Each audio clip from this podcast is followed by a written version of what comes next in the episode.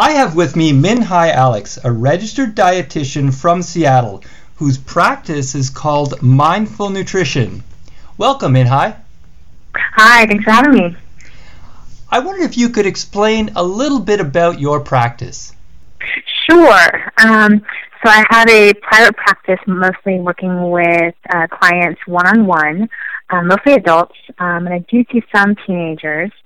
And I guess the the main uh, focus is helping people to make peace with food and their bodies. Um, so I help people who have disordered eating or who have a long history of dieting, um, and just would learn, like to learn how to enjoy food without all the food worry and shame.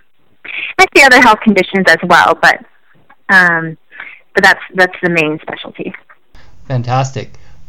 What are some of the techniques you use to get new clients?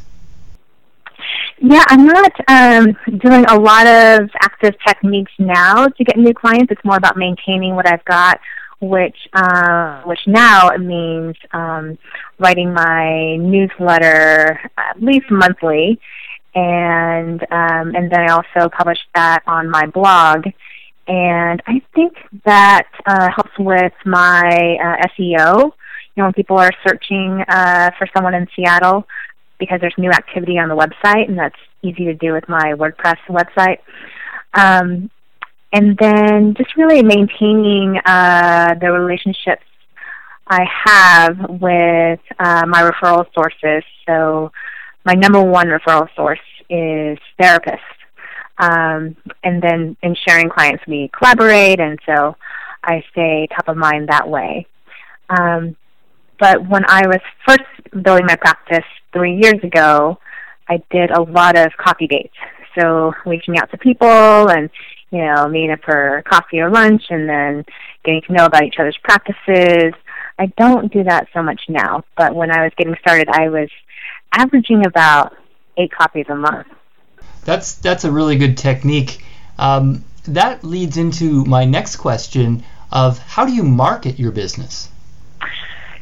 Yeah.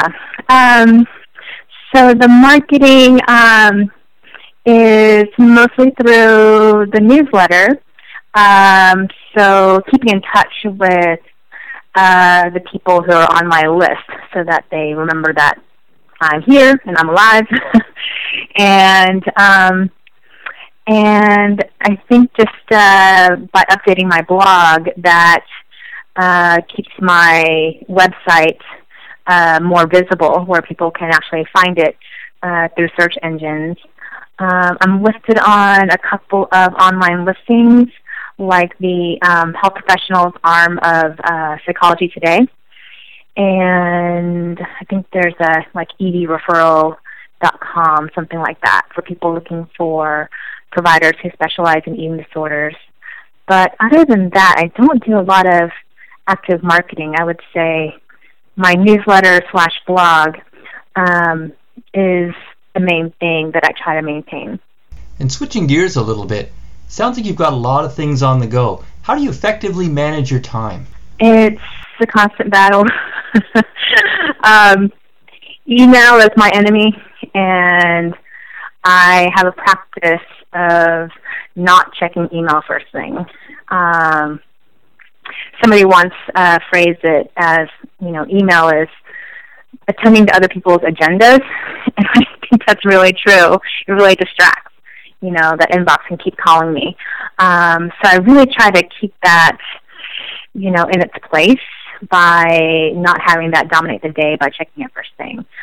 Um, I I can get distracted, so things like Facebook and social media and, you know, beyond the, you know, like maybe five or ten minutes that I might need for my business.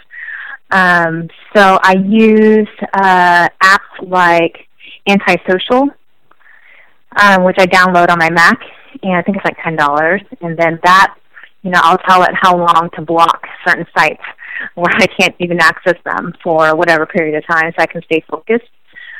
Um, and I try to chunk things, so you know, Wednesday's my writing day.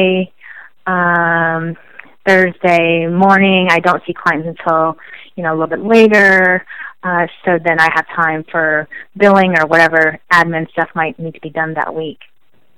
Got some great techniques in there for really focusing on what's important to your business. If you could change one thing about your practice, what would that be? Hmm. It's hard to narrow it down to just one thing. um, you know, I think if I can get to a place where I'm in the office, or have to be in the office, less days of the week. Um, so right now I see clients uh, four days a week. And then occasionally I'm not good with my boundaries, and then I'll come in a fifth day, you know, when somebody says, oh, I can only come in on a Wednesday or whatever.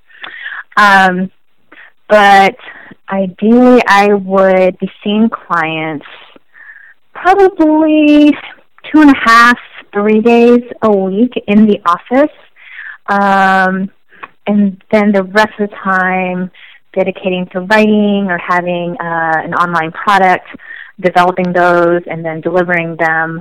Um, I would love to see my business go in that direction.